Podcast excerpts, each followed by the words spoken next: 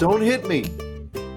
I'm going to hit you. Don't hit me. It's coming. Don't it's, hit me. It's coming at you. Oh, there's, there's some hitting going on. Oh, there's some smacking around in this movie. Yeah, I got to say, I don't actually want to talk about this movie that we have to talk about tonight.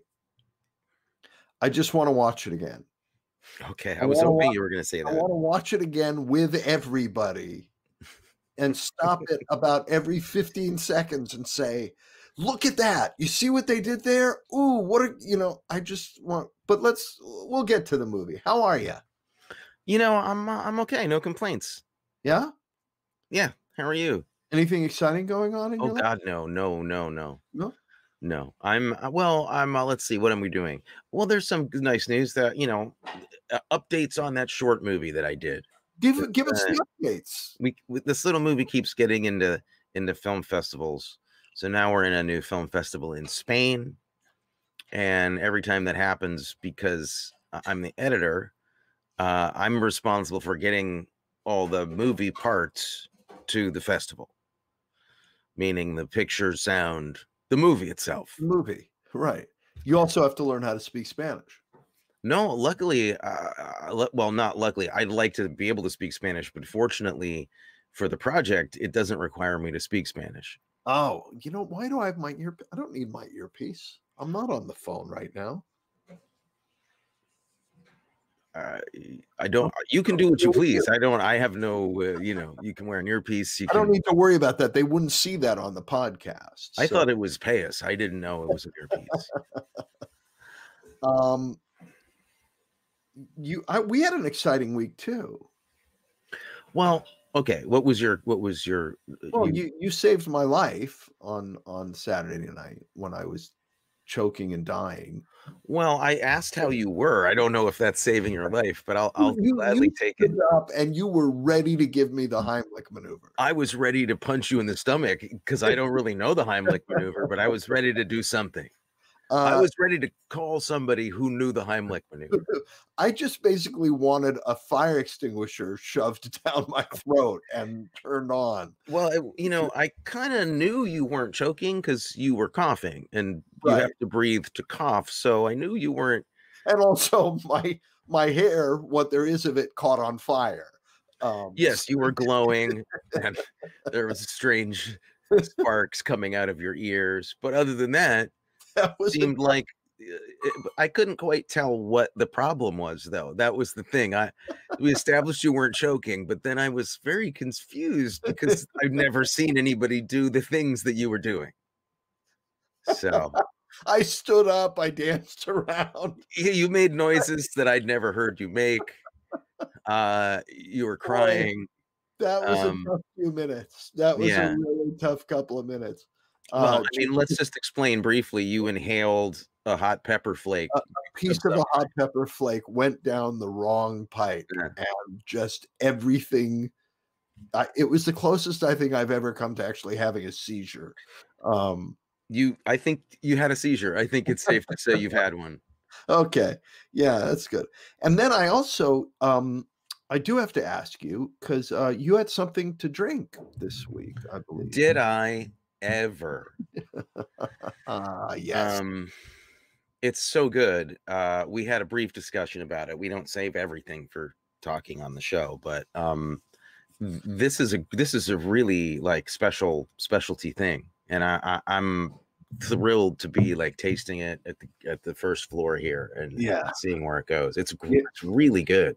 We have I, high I, hope for this beverage. I'm not going to um say what I guessed, but I want to just. Some props that I guessed some of the secretive ingredients. You, one of the secretive ingredients, I guessed what it was. Yes, you did, and correctly. And see, that's the guessed, that's the important part right. of the story. Yeah. Not just that I did it, because anybody can do that. Let's face it. Yeah. I did it correctly. Yeah, I'm I'm I'm having a, a very tough time because um, I have about fifteen liters of the sample product, uh, and. I have to give it to people, you know, I have to give it to other people to spread the news. I just, I don't want to give it to other people. I, I want to blame you around and drink it. I but, don't blame um, you. So we've got to get it into production so so we can all start enjoying it. It's so good. I was really surprised. I mean, it's just it's it's really, you know, it's really kind of unique, but not not like the kind of unique thing where you're like, wow, that's the craziest thing I've ever had, but it's good. It's really yeah. like it's like an old friend. You're like, oh, I, I feel like I've had this, but I haven't quite. Yeah. Um, I had it over rocks. It was delicious. It's called Batch twenty-two. Yes, uh, we're waiting for the trademark on that. Okay. But the trademark, that is what it's called. It's going to, it's Batch twenty-two. And if we have to change the name, believe me, you'll hear about it here. Sure. Well, um, and I think, I personally think, you know, that uh, Mike Hammer might sit down and have some of that someday. Well, let's discuss whether that is a good ad for Batch twenty-two or a bad ad for Batch twenty-two, because there's that's an interesting question. I, I well, can see what you you're remember, saying. You remember a few weeks ago when we got into his, I forget which character it was, but I said, I like him. I think he's a good guy. And you thought I needed to be hospitalized. Who was that we were talking about? I said he was a, a good fella. Oh, which movie, which one was that? It was just a couple of weeks ago. And you said he's a sick, deranged human being. Was it the homicidal killer in, in A Blast of Silence? Yeah, yeah. I, I came to his defense and said, you know, yes. thought of him. Yeah, I'm going to come to Mike Hammer's defense. I, I mean, uh, I mean, aside from the fact that actually what he does for a living is basically set people up so that he can blackmail them. That's neither here nor there. I mean, that's, we don't see him do it. That's not the subject of the, you know, we mm. see him when he's engaged in his other endeavors. And through a, what, what, what, through a lot of the, through a lot of this movie, he's a good guy to people. You want? Let's set this up before we start yeah. throwing punches yeah, at each other, because this is insanity. You've already gone crazy. uh, you you do your thing. I'll, I'm going to take a nap. You talk about the movie. Okay. And, uh, this is uh, we're talking tonight about a film neither of us either made or in or really know anybody who made or was in, except you have one degree of separation to Ralph Meeker, the star of this movie, but we'll talk about that. Oh, okay. That's really int- I I can't wait to know what that is. I'm sure there may be others somewhere hiding in here, but I didn't know about that one. Okay, cool. Well, we're talking tonight about uh, Kiss Me Deadly from nineteen fifty-five, directed by Robert Aldrich, um, and uh, starring Ralph Meeker, Albert Decker, Paul Stewart, and introducing to major motion pictures, Cloris Leachman. This was her first movie. She's done a lot of television, her first film. This movie was written by A I I'm going to mispronounce this. Um, uh, Bezzerides. It's a, I believe, I a Greek name. I think you're probably spot on. It's a Greek fellow. Bezzerides. Uh, A I Bezzerides um, wrote the screenplay. I know with Robert Aldrich's help involved too. He was very hands-on director. And it's based on um very well-known Mickey Spillane character, a series of detective novels. Uh, with Mike Hammer as the protagonist, the detective named Mike Hammer. So yes. Mike Hammer was a really big deal in the late forties and fifties. And Mickey Spillane was probably the biggest writer of this hard-boiled stuff at the time, would you say? Certainly one of them, yeah. Um, I mean, he was so famous that he was on television as the character, like he played, played he actually played yeah. Mike Hammer in a T V show. That's yeah. how famous Mickey Spillane was. Yep. Um, and uh, as did Stacy Keach and Brian Keefe. A lot of people played a lot him. of people played him. Yeah, a very famous character. And, and Armand Asante in the movie in a movie. Yeah. Um. So that's the movie we're talking about. Th there's other people involved. We'll talk about them as we go. But um, what you had you seen it before? Mm-mm. Had you read the book or read any Spillane? I started the book um, a few days ago. I haven't finished it yet. It's really great. Okay. And uh, I know uh, because of other reading I've done that the movie departs significantly from the book, but at least at the very beginning, that whole sequence at the beginning of when of the kidnapping and the all of that all he sees are the shoes of the people and he hears their voices. That's all straight from the book. Mm-hmm. Interesting. Wow. Yeah. Okay. Straight from the book. Um, did you have a good time watching this movie? I loved every single frame and moment of Yay. it. Yay. Um, and I I love and will come to def- the defense of this character of Mike Hammer and who well, he is and what he stands for. Let's talk about it. We're going to have a long conversation about that because that's the big that's the big show here. That's yeah. the big that's the whole thing about this movie is this character and what they did with him in this movie and how you feel about that. So yeah. um well, you you know you I'd know like to I'd actually before before we actually start though, this is I'm glad you love the movie. This is a really important movie for me. Um, it wasn't my first noir movie that I'd seen by a long shot. I had already loved more noir movies and and thought I'd seen a lot of them, but I was still educating myself. And and about ten years ago, I think it was, um, my really dear friend Clark Middleton and his wife Alyssa uh, showed me this movie. And Clark passed away this year. He was... Um, Uh, he, he, um, he died, uh, not COVID related. It was very tragic and sad and, uh, and, um, unexpected. And, um, so I will never think about this movie or see this movie without thinking about Clark. He, I saw it with him at his apartment. He and Alyssa showed this film to me and he knew that I liked, he knew what I liked. He knew that I was a horror fan mm-hmm. and, uh, and, uh, and a noir fan, but knew more about horror. And so we kind of picked this movie knowing that it would appeal to me with that sensibility. And I didn't know why, and I don't want to blow that now, but you can see what I'm saying. Like, I, why. I know where you're going with that. Yeah. So um, this is a, this is a really big movie for me. And it's really nice to get to talk about it and to think about Clark and, uh, and Alyssa when, you know, when talking about it, because uh, I, you know, Uh, he introduced me to a lot of movies, and um, this was one of my favorites. So anyway, and I, I wasn't fortunate enough to meet Clark, but it has to it has to be said in talking about him, uh, spectacular actor.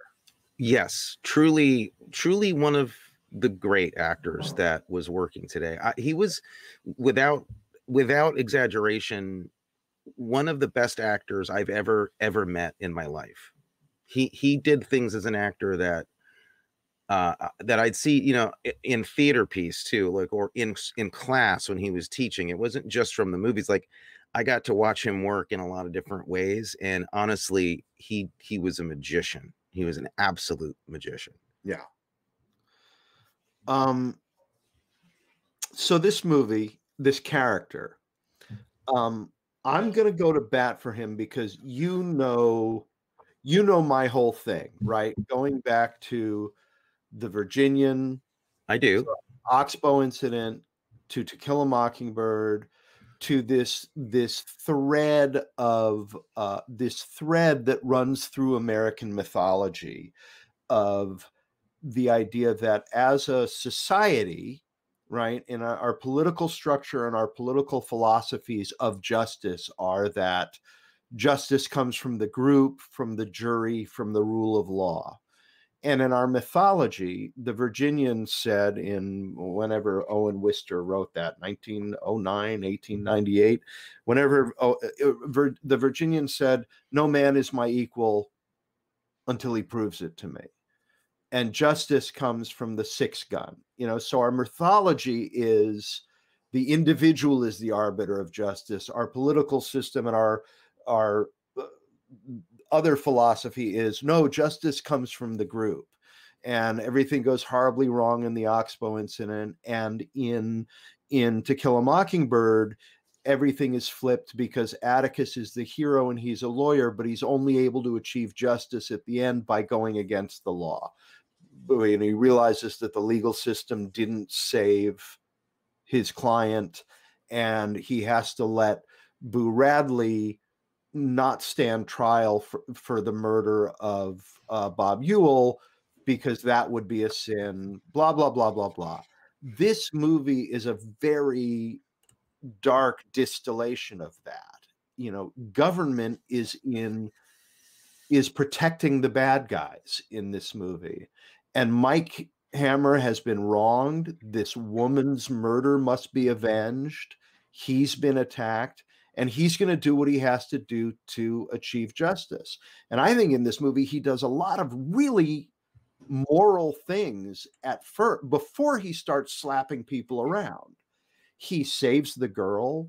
He covers for, uh, he covers for, uh, Elkins. He helps the old Italian guy with the, he's, he's busy doing nice things for people until too many things get in his way. And then he starts slapping people around like, like there's no tomorrow. Uh, I find it interesting that you have, before even describing the plot of this movie, decided to defend the main character, which implies something important. Why would you do that? Well, why would you, before even talking about the movie, think that you had to go, well, I like him and I'm going to support him? Well, because, because I thought that you were thinking he's a bad guy. I didn't say anything about it. Oh. I didn't say anything about oh. it, but it does. It, it, but that's what this is about, though. I mean, you, you're saying it because I think that's what's that's what this whole movie is is really is is about is is an ex examination of the archetype itself. Yeah, and you know, um, I'd be interested to hear what Robert Aldrich had to say about your interpretation. Um.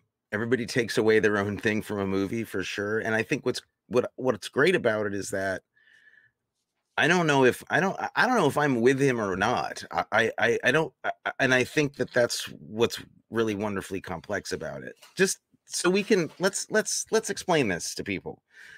Mike Hammer, the character in fiction, was a pretty brutal character. He was um, a very violent. um uh very womanizing, like classic fifties stereotype macho guy, um and Mickey Spillane knew that, and everybody knew that. He was he that's who Mike Hammer was. Of all the detectives, he was he was the toughest, the most hardest boiled guy, the least compassionate, sympathetic dude. That was his whole thing. And I think what's great about this movie is that Aldrich wanted to comment on that character and that society, because he doesn't, he's not, he, Aldrich, the director, wasn't a fan of fifties America. Um, he was a very liberal guy. He stood against the witch hunts and everything, and this kind of fascistic, you know, what's in it for me attitude. Uh, he saw all over this thing and said, well, let's make the movie, but let's let's really expose this. Let's really expose it and show him for what he really is. But to do that effectively, he knew you had to kind of put a lot of gray area in it too. So what's amazing about this guy, and you really you really brought up the key thing about this movie for me, which is is what is this man that America has made? Like what what what what have we created? He's kind of the Frankenstein monster in this to me. Then he's he's a product of his times, and his behavior as a detective, and he can hide behind all of that moral code stuff, but just as a person, his interactions with other human beings, outside of a couple very key, interesting, pointed um, exceptions, is callous, brutal. Uh, and and you're troubled. You're troubled, for instance, by the fact that he sends Eddie Vavavoom on an errand that that gets him killed, and then when he's killed, he's kind of like, "Huh," and walks away. But honestly, that "huh" is the most emotion he shows in the movie. Like, well, he's upset. He goes and gets right. drunk and toasts the guy. No, he's I'm more. I'm more talking about the, the main character who literally pimps his girlfriend's secretary out to the bad guys to get information. Well, you got me there. I mean, that's not. See, what's cool about this movie is that it doesn't play cute about that. Like it, it, it, it makes very plainly clear that's what he does. Yes. On the other hand, he also, when she's saying, I love you, I, he doesn't make her do it. She's constantly saying, I love you, I love you. Maybe someday I will pin you down. He doesn't say, oh yeah, baby, someday. That he is, he is one hundred percent honest with her about who he is. And she tags along for the ride because she wants to, because she has hopes that someday she'll convert this wild animal. Okay. But if, if you fall in love with the wild animal, that's on you. I, I well, again, I, I, I, I, I mean, there's a lot to talk about. The fact that you that you admire this man is something I, I would have kept private. Canceled. I would I'm have kept be, it to myself. I'm going to be canceled after the, the show, actually. Um, um, well, and, look, and fired. Maybe. Let's let's put it this way. Look, we're talking about a movie where where Ralph Meeker as the detective. This is nineteen fifty-five. This is this is at the end of the real noir. Like this is one of the last, like I think, of the actual technical, literal noir phase of movies. It's coming near the end of it. Yeah. Um, pop art is starting to become a part of it, you know, uh, and beatniks and different kind of interests and stuff. So this detective world is not really as intriguing to the audiences, I guess, and they're phasing them out a little bit. But right. This was really trying to adapt to the times a little bit. And it does. Do you know the movie um, uh, The Long Goodbye? The the, the, the uh, Robert Altman movie, Elliot Gould one. Elliot Gould, yeah. Yeah, that's another movie I adore, I love, and it would this would be a great double bill with that because there's so many similar things, and there's a lot of things I think Altman was like riffing on as regards just to this movie itself. Yeah, um, and and speaking of tough guys, Elliot Gould, you know, right? But so, I mean, that was the similar kind of deconstruction. I think that, you know, what makes this movie so great is that Robert Aldrich is, it's the combination of these elements. You got Mickey Spillane, who on one hand is this, you know, incredibly brutal, raw, but moral guy, like supposedly moral, like he's, a, he, he's got the code, but he's just, he's, he'll do anything to, to follow that code. He doesn't yeah. really have any compunctions. Right. Um, code, but no morals. So you've got this book written by that guy who a lot of left wingers were calling kind of a fascist at the time. Yeah. And then you've got Aldrich, who was very much a left winger and friends of people who had been blacklisted and very much against that established thing. Um, making this movie uh, and kind of getting hired to do this film. It was one of his first big movies. It was the first, I guess, I don't know if it was a hit or not, actually. But it was one of the first films he'd gotten to do out of T V, and how he was just able to say what he wanted to say about the times and the culture and about all of it, the violence of the fifties and everything, and how irredeemable he felt these people were, but yet create a character who also was this was also mythic the way that these characters had always been. It's kind of a magic act, you know? I mean, he's a really complicated hero, uh, anti-hero to follow around because he's really an anti-hero, like in many respects. Um, if a hero is somebody who does things because they're doing it for the right reasons, Spillane is somebody who's doing it either to get something that he wants or to solve a case. But you never really get the feeling like he cared about Cloris Leachman. He's doing it bec for, for a code, not for anything that warms his heart. No, it's more because they beat him up and ruined sure. his car. Than exactly, yeah, exactly. You know, he exactly. says like, "What's in it for me?" several times in this film, and yeah. and that's kind of what he that's what he's about. Yeah, um, it cost me. But here, you know, this sounds kind of like a turnoff. So if anybody's listening to this who hasn't seen it and is thinking about whether they're gonna see it after we totally spoil it, like we do everything, you know, understand like. This movie is ahead of you in so many ways. Um, it's not the movie you think it's going to be. It involves elements that were literally will blow your mind. Like yeah. my head fell off my neck when I saw this movie the first time and it rolled around on the floor. Like when, when the big reveal happens, I, I, I really, I, my head exploded. Cause yeah. like, there are things in this movie, though, if you threw out the entire plot of this movie, it's worth watching. I mean, cinematically, it's insane. It's insanely it's, good. You know, uh, Aldrich is an interesting director for me because I, I came to him a little bit later. Um, And I think there's a reason for that. He's not as celebrated as some of the other directors were at the time, because I think he was such a left sympathizer.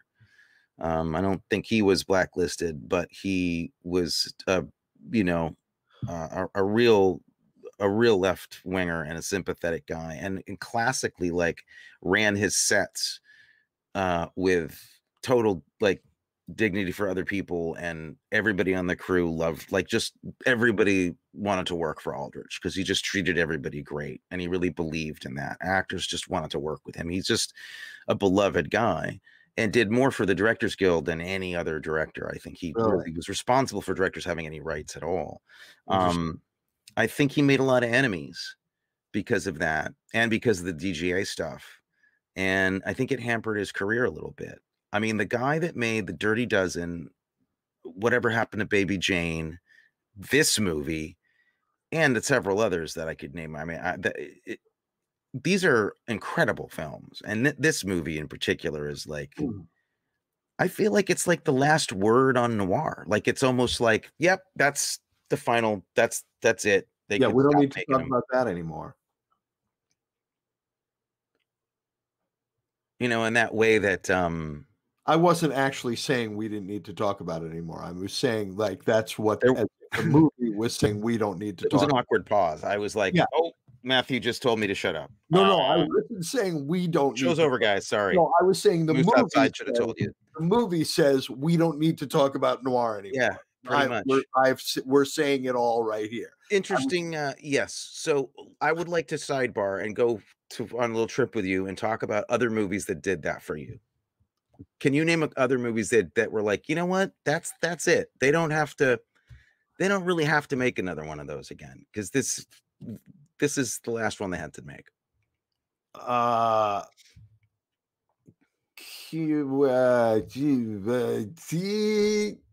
um, I don't know. Um, okay. Uh, I yeah. Let me give you an example. Okay. I, found, I found this to be very, very much like the movie Unforgiven, that Clint Eastwood movie, right? Similar main character, somebody that it's impossible to get behind in a way, because they're just not, they're, they're, they're bad news. They're like, they're bad news, but somewhere is also mixed in that, that mythology that makes them impossible to ignore. And it's just a perfect ex examination of of this of this this American character that's, you know, totally Maddie Blake, Lethal Weapon. Maddie Blake is in the house. Fantastic. Yeah. Maddie Blake from Rated P for Paranormal. We love Maddie Blake. In the house. Lethal, no more cop buddy movies. It's over. I think you're right. I think you're right about that. Um, although we wouldn't have Running Scared with uh you know, I don't know. Our... I can't talk about cop buddy movies without talking about Freebie and the Bean.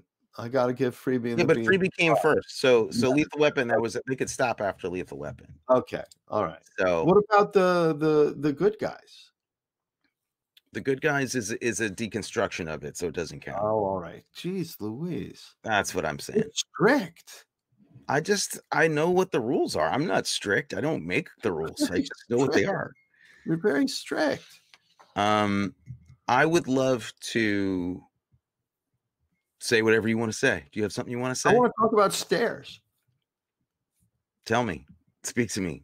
Well, I, I don't know what we can talk about. We can look at pictures of stairs for a There's while. There's a lot of stairs in this movie. There's a lot of stairs in this movie. So um, I, for those of you in the podcast, um, I, I well, you're just going to have to go to our website and look at the collection of stair photographs. Well, they'll be on Instagram. The, oh, they'll be on Instagram. Yeah, huh? we'll we'll put them on Instagram. Why not? Yeah. Okay. So, um, I want to go to. We've got the stairs here. So there's one shot of stairs. Stairs. Stairs.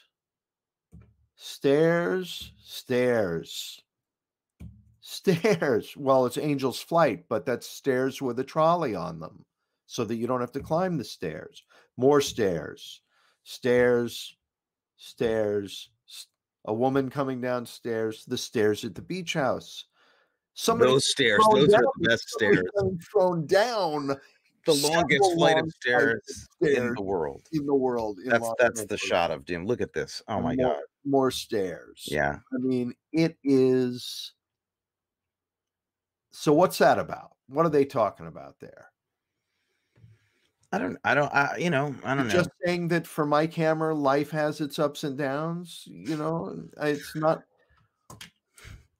And framing. There's also amazing framing in this, in this movie. Well, the, the photography is really stunning. It's, it's remarkable. And I was nerding out. I had seen this before and I was nerding out watching it again this time with the commentary on the, on the, on the disc. And these guys were really smart. And we're talking about it. I should know what their names are. I won't. We'll put it in the notes, I guess. But um, we're not. But we're you know, not professionals. They were talking about everything but the stairs. I, I don't know why they didn't uh, elaborate.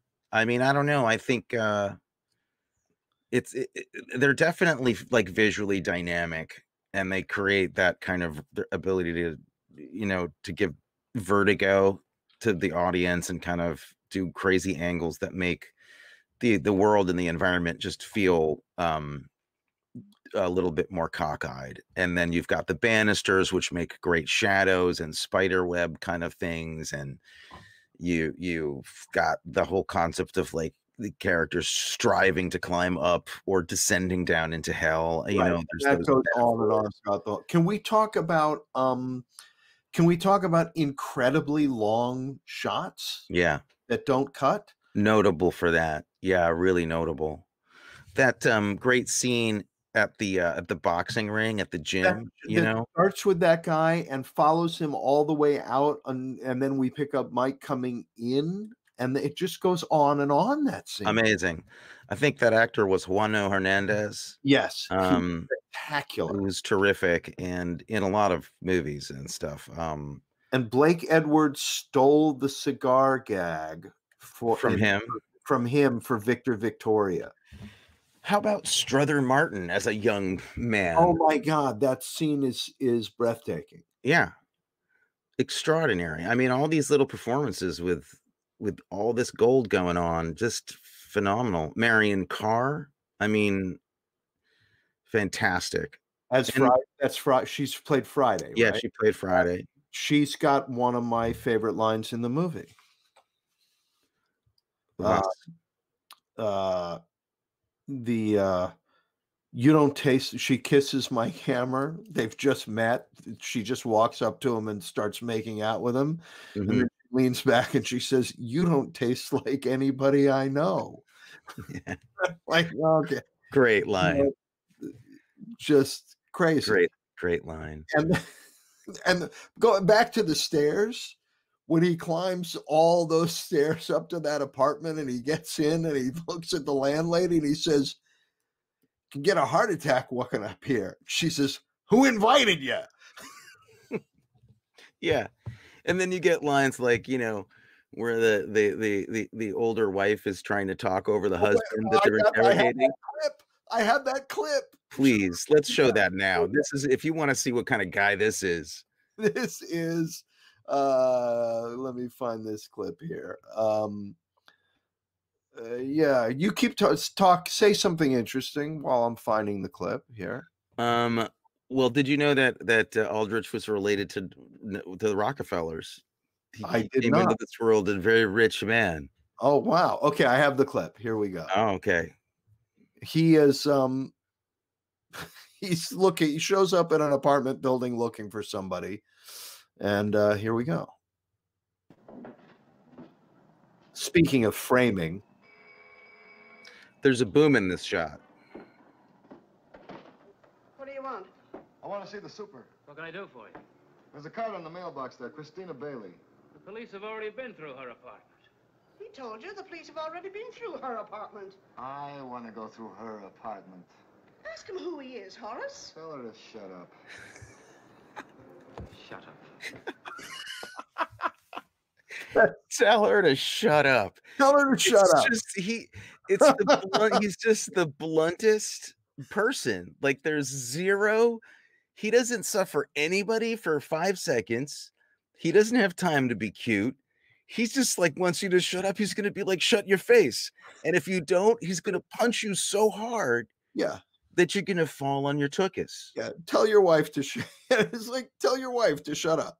Yeah. It's so funny because it's like, it's like film noir, tough guy stuff boiled down to its most essential uh, isotopes, shall yeah. we say.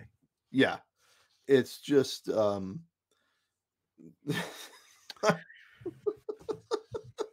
tell her to shut up. Shut up. Um, um, that's uh, James McCallion and Jessalyn Fax as the excellent. landlord and and and and uh, and his wife. Um, uh, can we can we just go into some other? Uh, I want to talk about some of the smaller. Well, first let's talk about Meeker. Well, that's he's you know my where he comes from. What's that? You know where he comes from? Uh, I don't know. I know other than his work, I don't really know much about him. Well, okay. Your connection with him is he starred as Hal in the original Broadway production of Picnic by William Inge, directed by Josh Logan, with Eileen Heckert.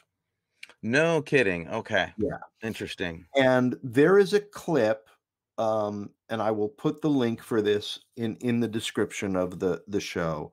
There's a clip fr- of a scene from the play, an eight-minute scene from the original Broadway production of, of um, Picnic that was sh- performed on the Ed Sullivan Show. And you can watch it on YouTube. And it's Ralph Meeker as Hal, Eileen Heckert, uh, Kim Stanley, and Janice Rule. Wow. And it's one of, it, it, it just shows you how great theater use. I mean, just Picnic's one of my favorite American plays. Um, but so he, uh, he really rose to stardom from that and then uh, went on to other great things. So but, that connection for those of you who, who care is uh, I did a play with, I did a, well, I mean, we got to explain why with Sidebar happened is that yeah. I did a play with Eileen Heckert. Um, called Waverly Gallery, and uh, Hecky was a great, great lady and one of the great actresses, and and uh, and um, so I yeah, so I'm uh, I'm um, I have something in common with the with Ralph Meeker. He also was the second Stanley Kowalski. Oh, that's that makes sense. He took over for Brando in the original Broadway production. That makes sense. He's a good actor, and he's really, um, he really like, uh, he gave himself completely over to this character. I think, um, I know him from Paths of Glory, of course. Right. Um, he's also in uh, The Naked Spur and Dirty Dozen, and uh, he was just a fifties, a classic fifties guy, great looking guy. I mean, just as handsome as hell. Oh yeah, and um, probably like. For looks like matched what you'd think of Hammer being more than anybody. To me, he to me he is like the the the he is Mike Hammer. Like I can't after seeing this version of Mike Hammer, I can't really I can't really see anybody else in the part. Right. Um, he just owns it. I um I'd love to show. Can we show the opening because you know this movie is so freaky weird. There uh, I think there he is. There's there's Ralph Meeker. Right, but the opening is cool because it's it's also got great music behind it. Yeah. Which is a song that comes back again like it does in um, Altman's movie as well. So which is I think maybe where he may have got the idea. All right. So here we so go. So these are the credits. Check this out. And now, fellas, we'll hear that fine new platter by Nat King Cole. Rather have the blues.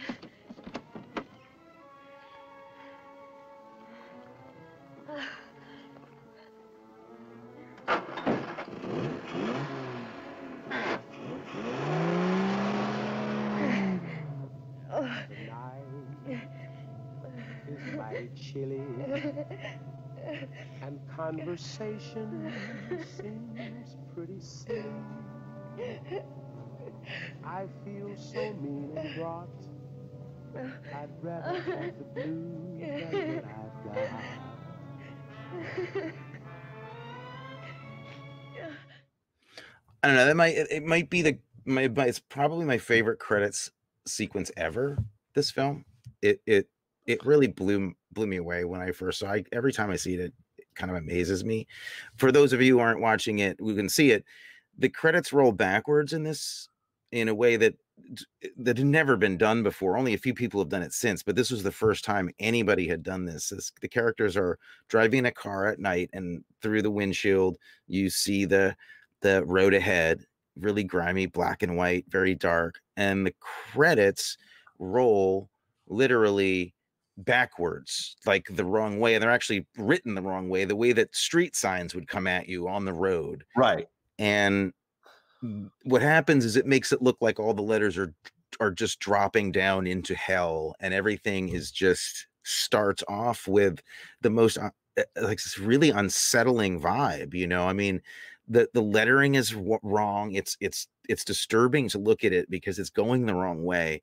And then you've got Cloris Leachman crying. It's like crying and sobbing over over this this Nat King Cole song. I mean, the cognitive it's a beautiful Nat King Cole song, and what what Nat King Cole is saying is she's getting into his car is I'd rather have the blues than what I've got. Yeah, it's like yeah.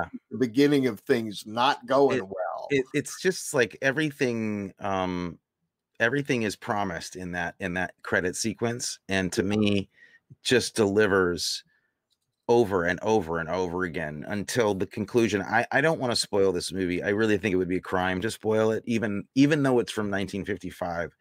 Do you mind like not giving away what this is, or do you want to?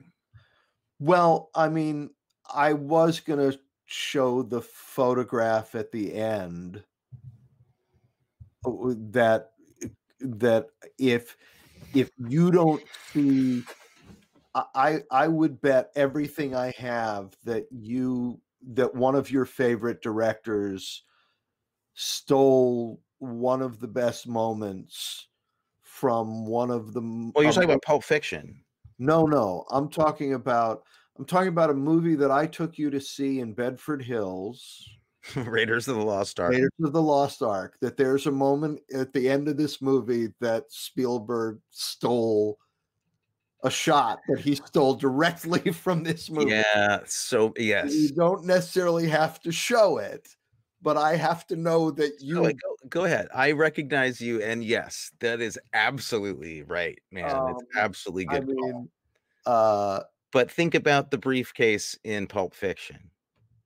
Oh, yeah. Uh, well, basically, uh, after watching this movie, I showed my classes... the this clip from the movie yesterday, okay, and talked about Raiders of the Lost Ark and Pulp Fiction. Those are the two. Those are the two. Well, that's fantastic. Yeah, that are directly from this moment, um, and it's it's incredible.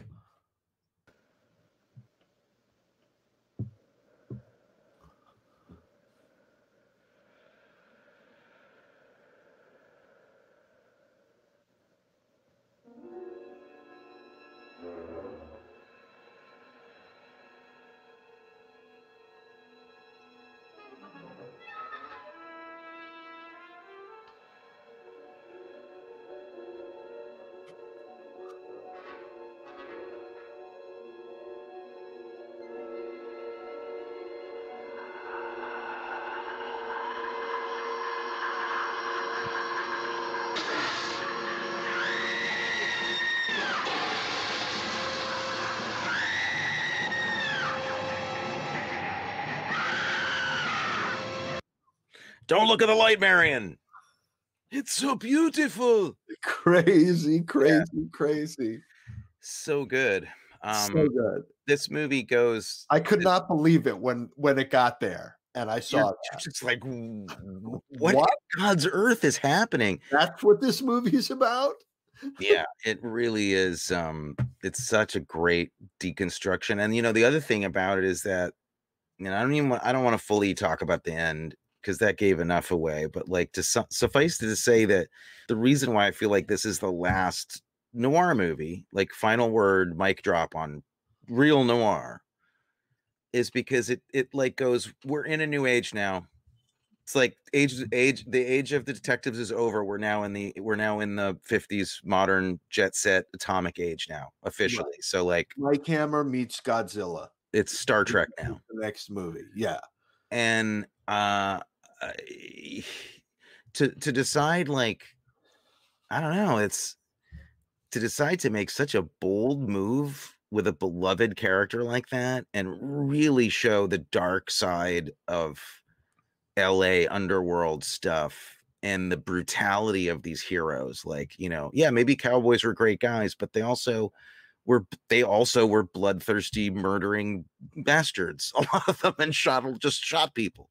Well, so it's yeah. like, what's great about this movie is that it, it, it shows you without, without playing any cute games. It just shows you exactly what this is. Yeah. It doesn't pretend he's not brutal, but it also shows him doing a lot of nice things. Like he actually will help help an old man with the with his luggage up a flight of stairs, or you know, his he's actually f more friendly with kind of like down and out or immigrant people who he knows in L A than with like sophisticated types. He definitely, his best friend is a mechanic from from Italy, and um he frequents like this this uh, a black nightclub where he just likes the music and he likes the atmosphere, and, and they know him, and he's completely yeah, he's a regular there.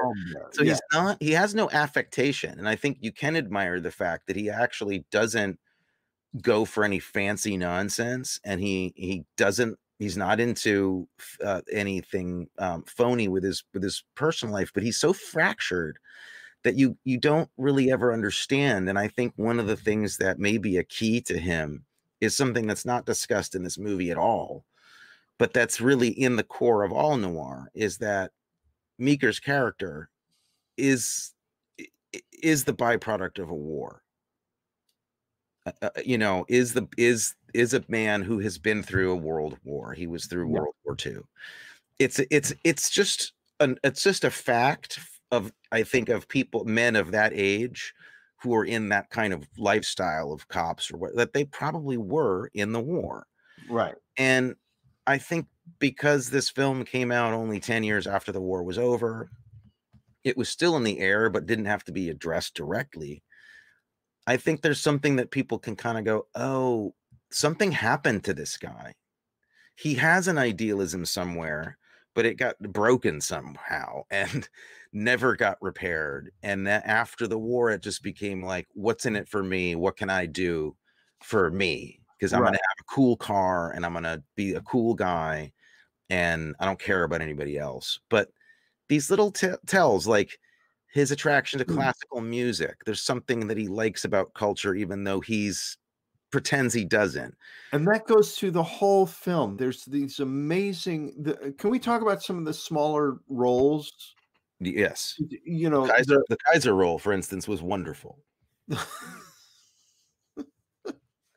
Yeah. Yes, it was. I love a good Kaiser role. No, but um, the, the, the, um, the Italian opera singer. Oh, fantastic! Right from uh, from Fortunio Bonanova from Citizen Kane. From Citizen Kane plays plays her teacher in Citizen Kane. Susan Alexander's vocal coach. Um, Percy Helton as the medical examiner, an actor who you've seen a a, a million and one times, who I think is um, Wall, Wally Cox's dad. Must be Wally Cox's dad, right? Because there's sort of like a direct line between. Seems that way. Percy Helton and Wally Cox, right?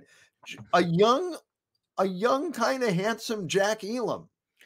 Almost pulling it together in the Almost, handsome department. Yeah, yes. Just, just uh, you know, uh, we talked about Strother Martin already.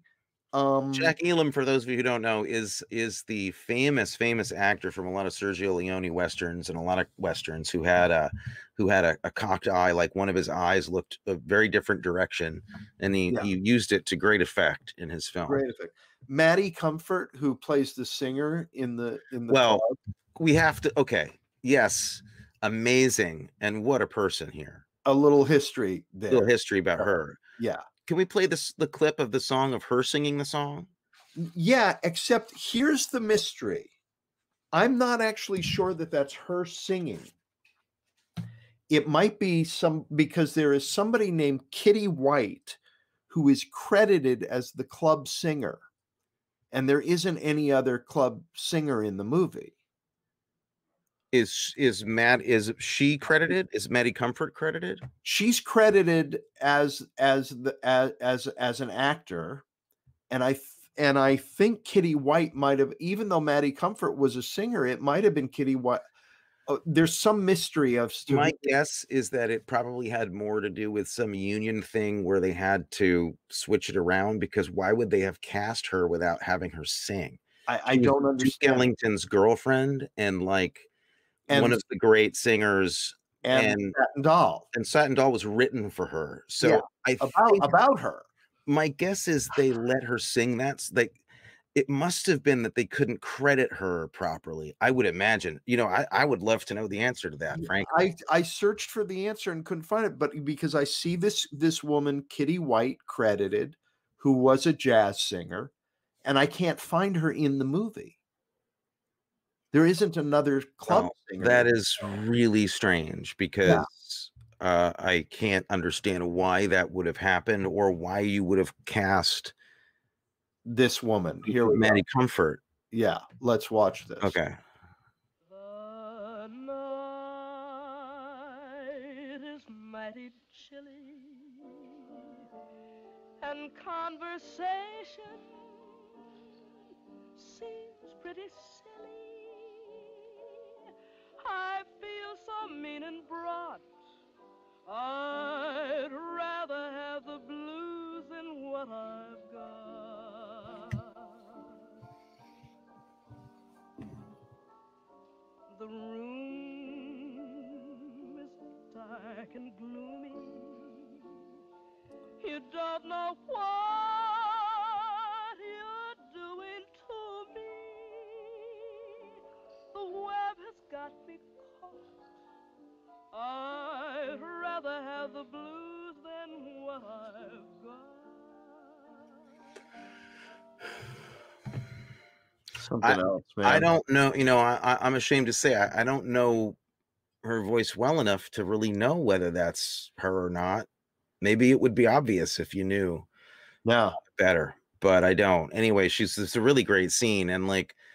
Such a refreshing, different approach to the nightclub scene in the noir movie. Um, it's it's usually a, a, a white woman singing, first of all, right. You know, in those clubs, and um, they're usually clubs that are trying to put on airs, you know, right.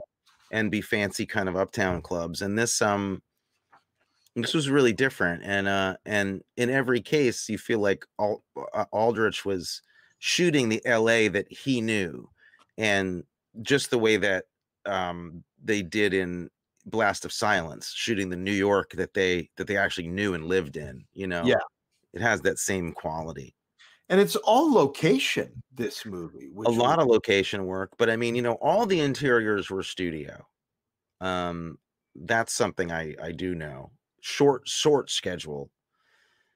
But a ton of exteriors, man. And, yeah. And a lot of actual like nighttime street exteriors in L A. Yeah, which was incredible. That crazy scene where he he gets followed and then beats up the dude that's following him. Yeah. Which is our big reveal that he's actually like not to be messed around with. Like yeah. Ralph Meeker takes care of business in the dark alley. That's like, just don't mess with this guy. Very quickly. And he then like he then proceeds to beat this man, disarm him, beat him some more, and throw him down like that three hundred foot flight of stairs. It's just, it's just doesn't stop. Those kinds of stairs that they only have in Los Angeles. Yeah. Just he's, like, on. Yeah. He's like the Terminator. He yeah. just keeps punching at people. Yeah. Um, and then, um, uh, oh, I don't know. I, I, I, I was, I was just like amazed at, at the, at, at the, the nighttime locations on, usually you see backlot stuff at night in, yeah. in L A. You're not seeing the real thing. Um, okay, who else did you like? Who else did you like? Well, uh, the old Italian mover dude. Great, well, right? Yeah. Who just, helps with the bag? Great. Yeah. who was uh, Silvio Minciotti. He um, has a stunning close-up at the end of that scene. Oh, yeah. And Wesley Addy as his oh, end the, of the cop. Who, Wesley Addy, who's in everything. And he's just a horrible guy. All of the women, Maxine Cooper, Cloris Leachman, and Gabby Rogers, all Gabby Rogers is a revelation in this movie. Yeah. And and there's some some I have a collection of photographs I want to go through. Okay. To talk about. Do um, it. Because there are some there's just some great which where is it? Uh, here, hold on.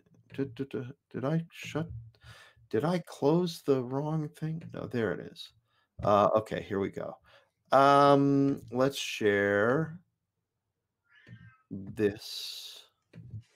So, okay, so here is again uh, a photograph of the titles, which I just uh, put together because it says, and introducing Maxine Cooper as Velda, Cloris Leachman as Christina, Gabby Rogers as Carver, all three of those women making their screen debuts. It's and incredible. They're, they're all spectacular. It's incredible. Yeah. I mean, I, I, they're all, all remarkable. Cloris Leachman, of course, doesn't have a very big part in this movie uh, for, for good reasons. And it's too bad in a right. way, but right. uh, Gabby Rogers to me was the big surprise here. Like she gave, she, she, she showed up in this movie and I, I, I was like, where, wait a minute. Why why doesn't everybody why isn't she like Kim Stanley famous? Like right. why doesn't everybody know who this person is?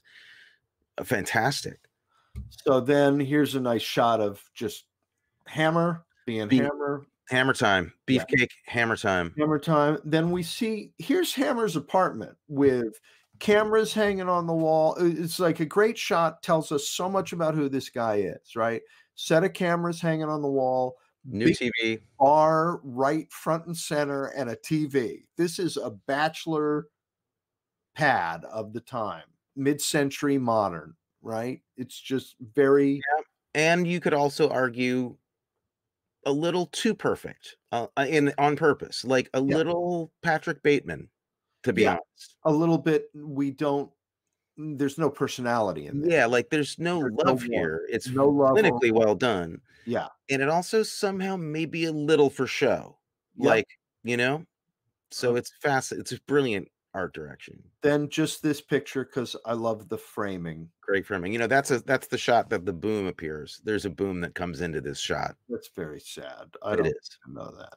Then just uh, great lighting when when he meets. And def definitely good aim.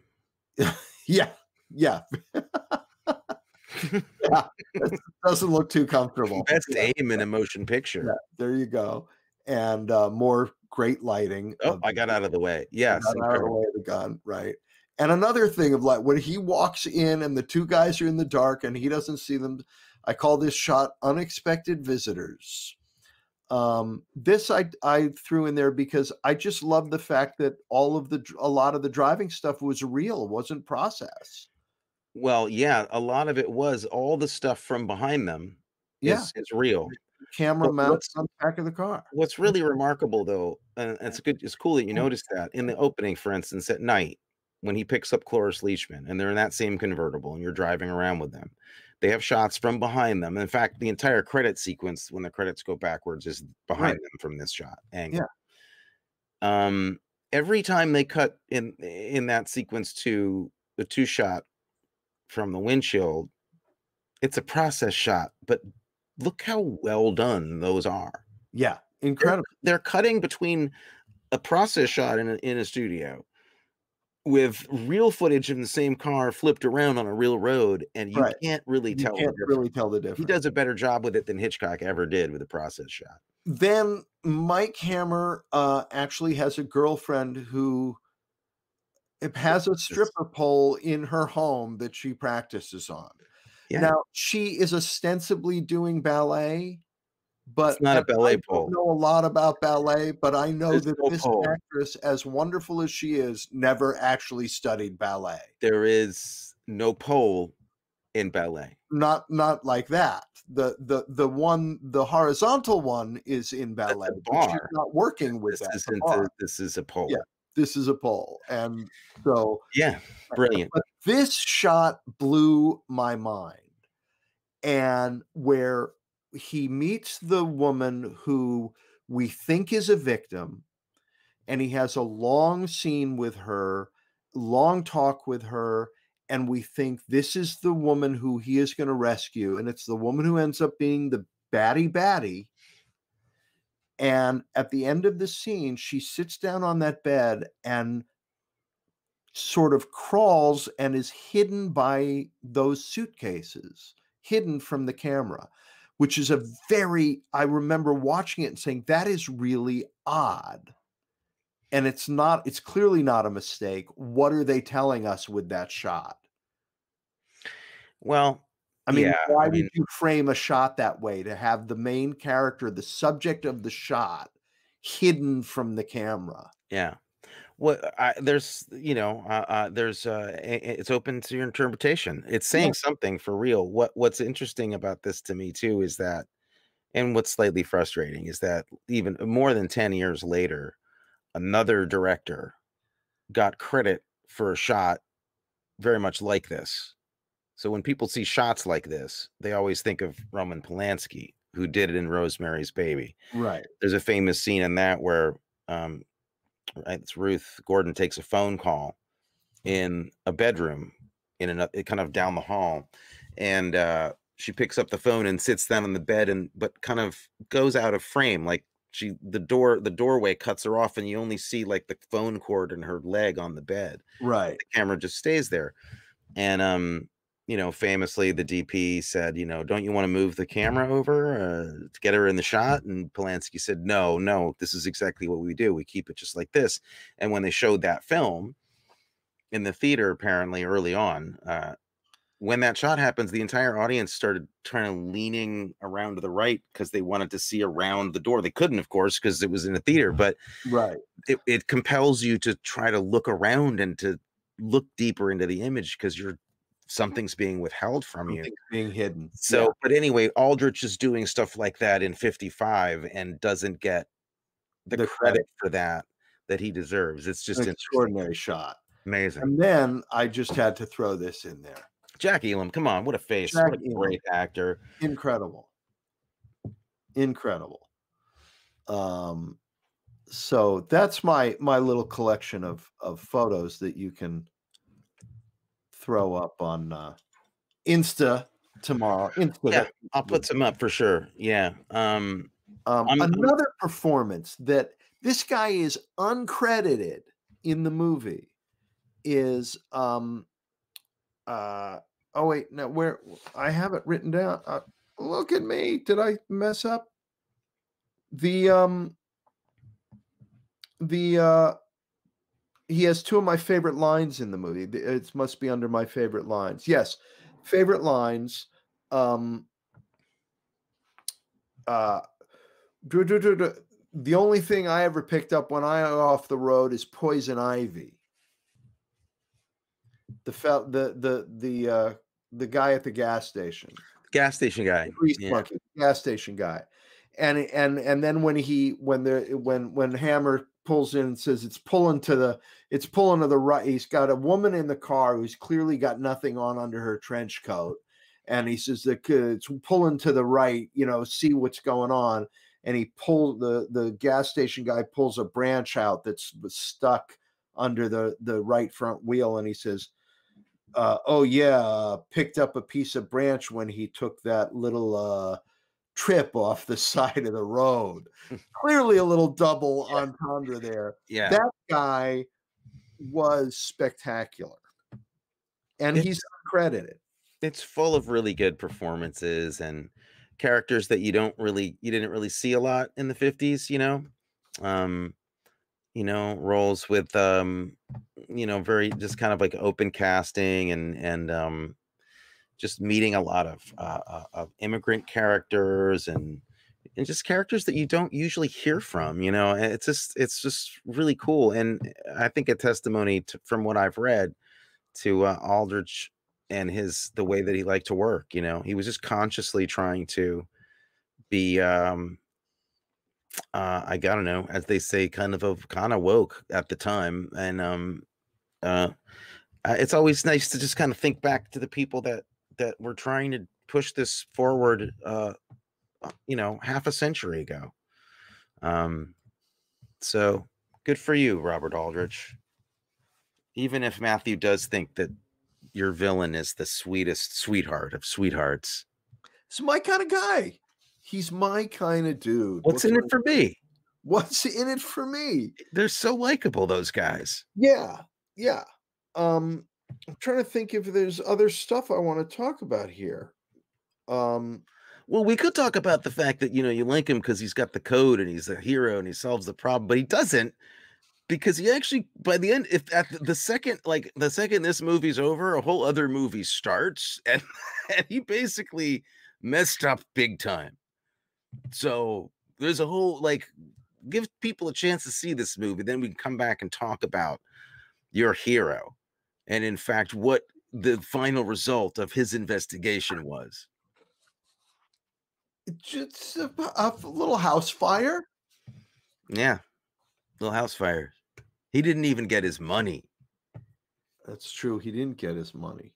It's such a great, you know what I'd call this? So we can be fancy on the show. Okay. What? I would call this a great deconstruction of the uh, detective uh, hero myth. Oh, you're so fancy. I'm um, going to give you another piece of evidence for him being a good guy. Right. All right. All right. Friday. The the girl who just walks up to him and starts making out with him out of nowhere. Yeah. He says to her, she says, I like to be friendly. And he says, one of the best ways to be friendly is to know when to say no. Right. A anything that he you say that he does he that you like is because he doesn't take advantage of her. Because it doesn't suit, it doesn't serve him to. Okay, don't mistake him, you know, like every, you will notice too that, like, oh, people go, well, he helped that old guy with the luggage, but he needed something from that guy. He needed information from him, so he'll do something like that. Oh, for instance, he's a good guy because he he won't sexually attack you uh, yeah. if it's not convenient. That's a that's a great guy. Okay, so what you're saying is that his personality is defined maybe maybe more by something like this. May I help you, sir? This key, what's it for? Are you a member, sir? No, just tell me about the key. Pardon me, sir, if you're not a member.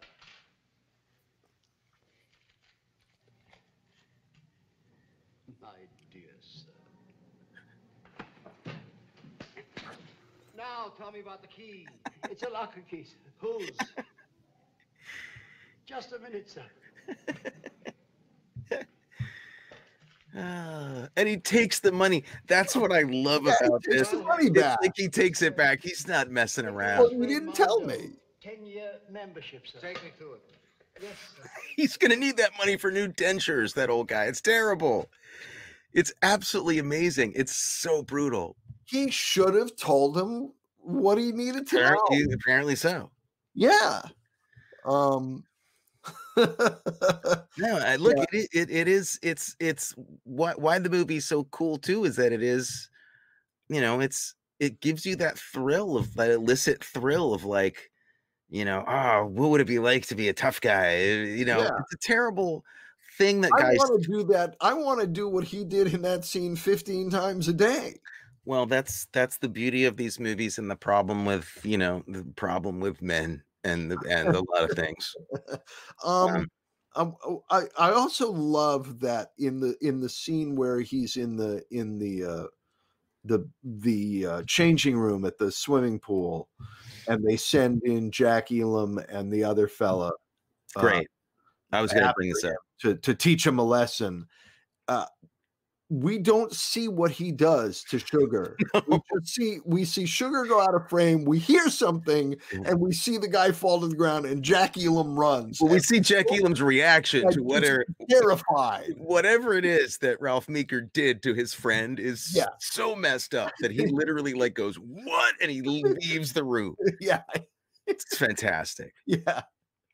I will say that, that that's a really good point. And it was one thing that these uh, noir historians were talking about in uh, analyzing that scene. I can't take credit for this one, but they picked it out, and they, it corroborates your thing about that is one of the elements that Aldrich uses to make him mythological, because he still is a mythological figure in this movie.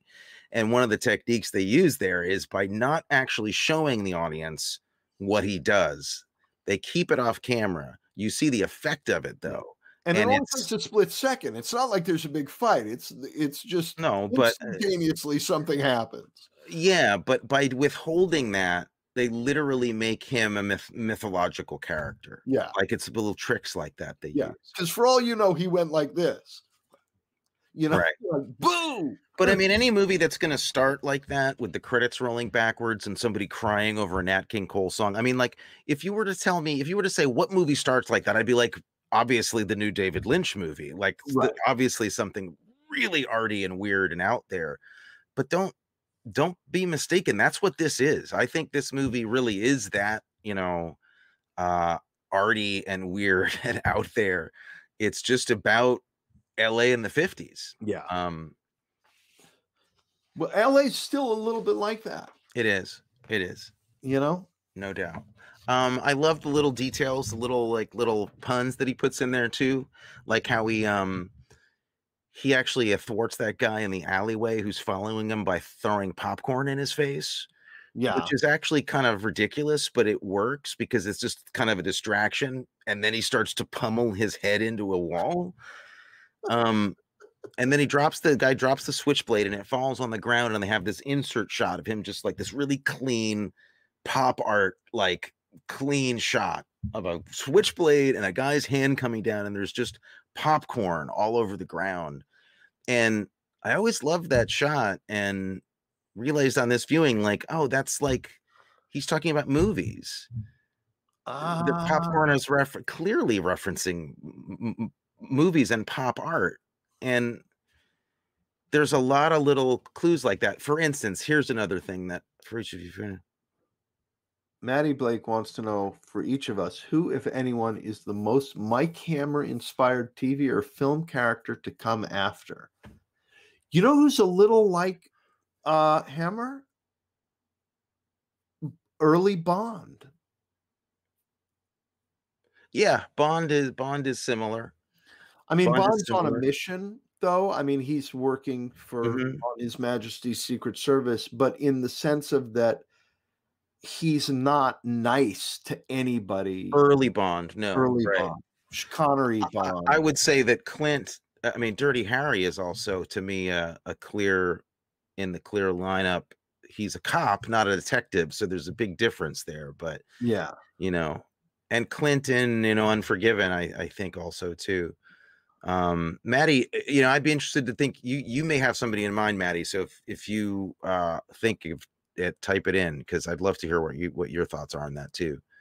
Um, yeah, I immediately go to uh to Clint, um,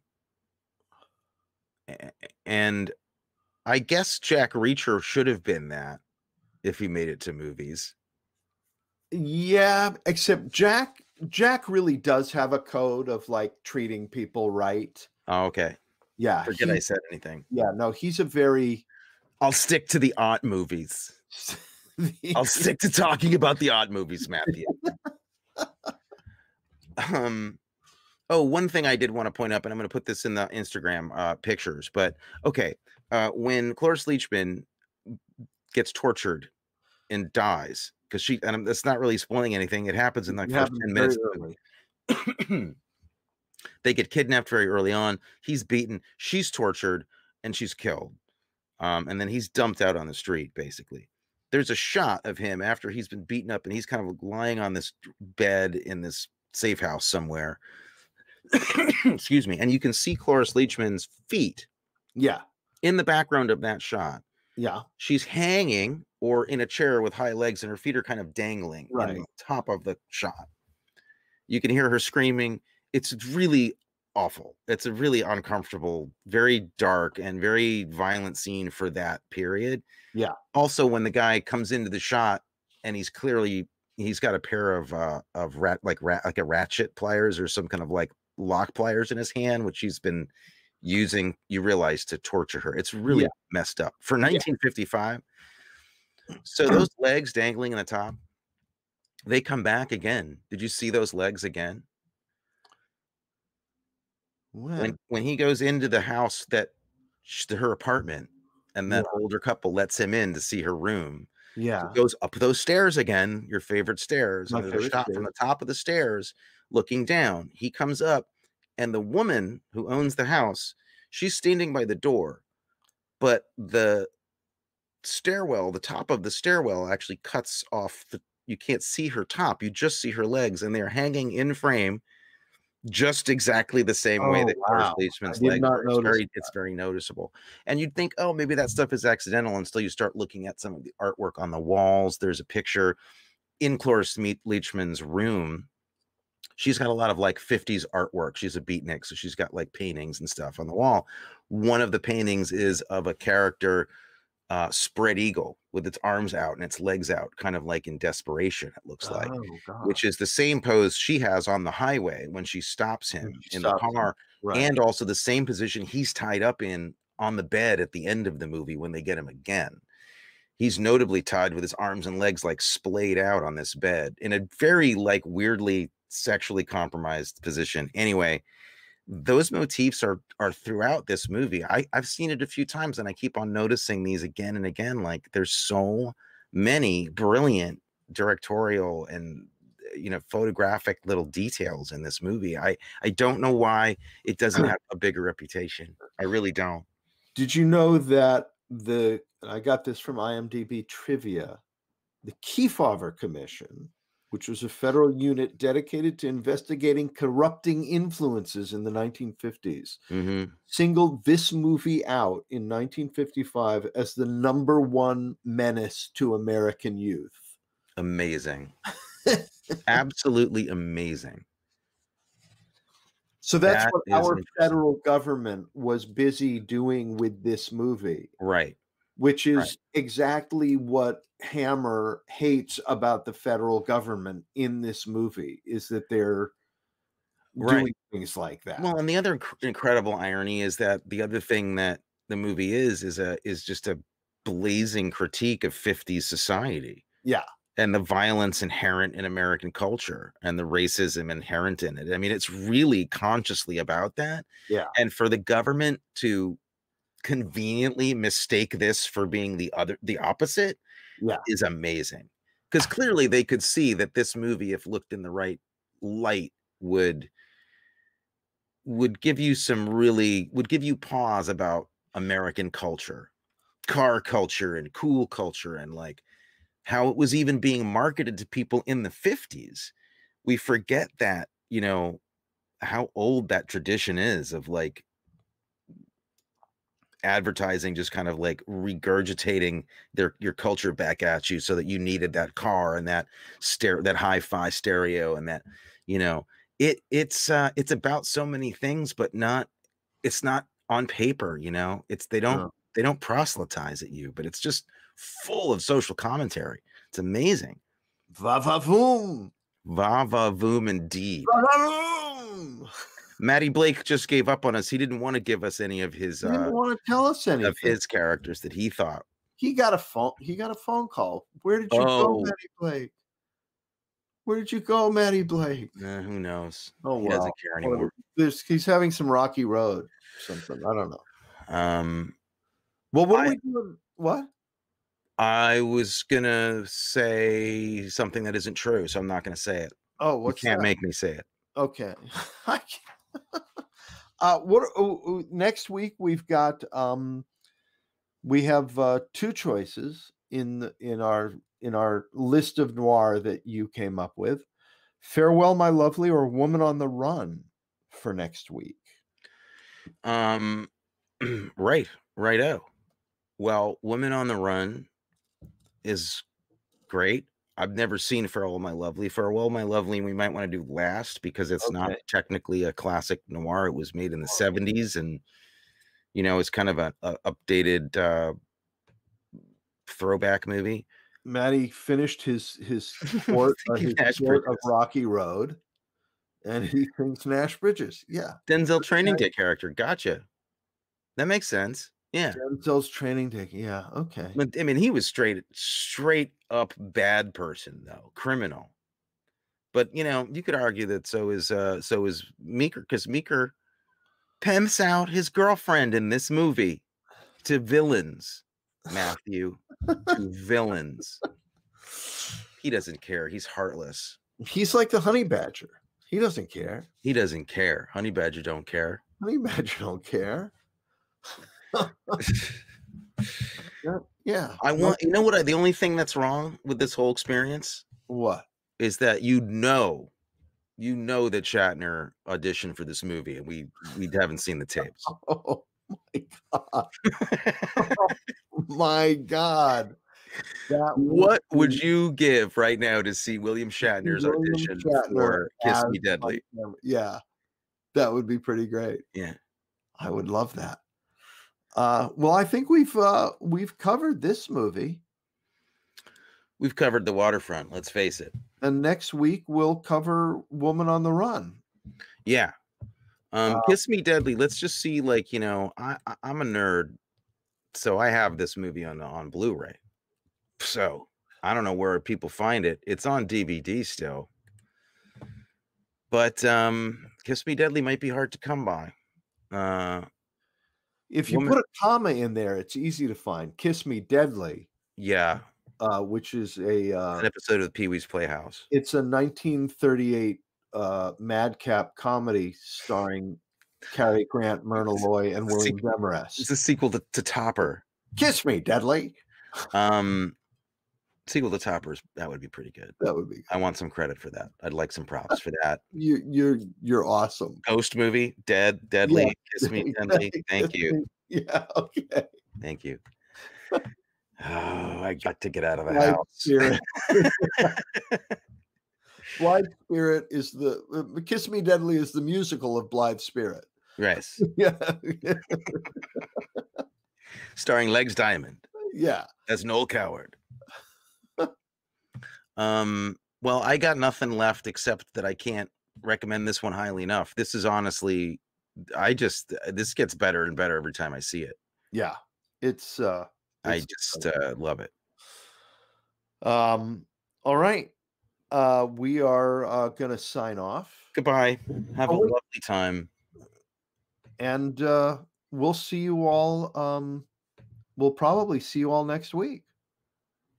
Let's say we will. What I mean, I'll see you next week. Probably is very cryptic. I don't, why did you say that? Well, because well, we probably, actually we well, actually didn't see anybody at all tonight. They maybe saw us. Wow, this is a this is a sad, maudlin way to end the show. We love you all. We do. We any any love that you want to give us is appreciated. Thank you. Good, Good night. night.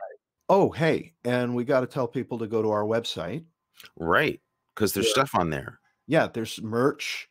There's other episodes of the show. You should be subscribed to the show. There's so many episodes, but there's merch and there's stuff and yeah. there's gifts. For people, yeah. there's a T-shirt, there's a, a Silverado poster, all kinds of great stuff. So and check stuff, it out. Stuff is coming up too. We'll be adding stuff to it. Yeah, so check it out at arkin bros dot com. You've been listening to the Arkin Brothers Talk About Movies. That's my brother, Matthew Arkin. And that's my brother, Anthony Arkin. And we are interesting, irreverent, and irrelevant. But you can follow us on Instagram anyway. You can also subscribe to our newsletter and check out our merch. And you can do it all on our website. Just follow the link on your podcast app. Or if you really want to stalk us, head over to arkin bros dot com. You'll learn more about us than anyone would ever want to know.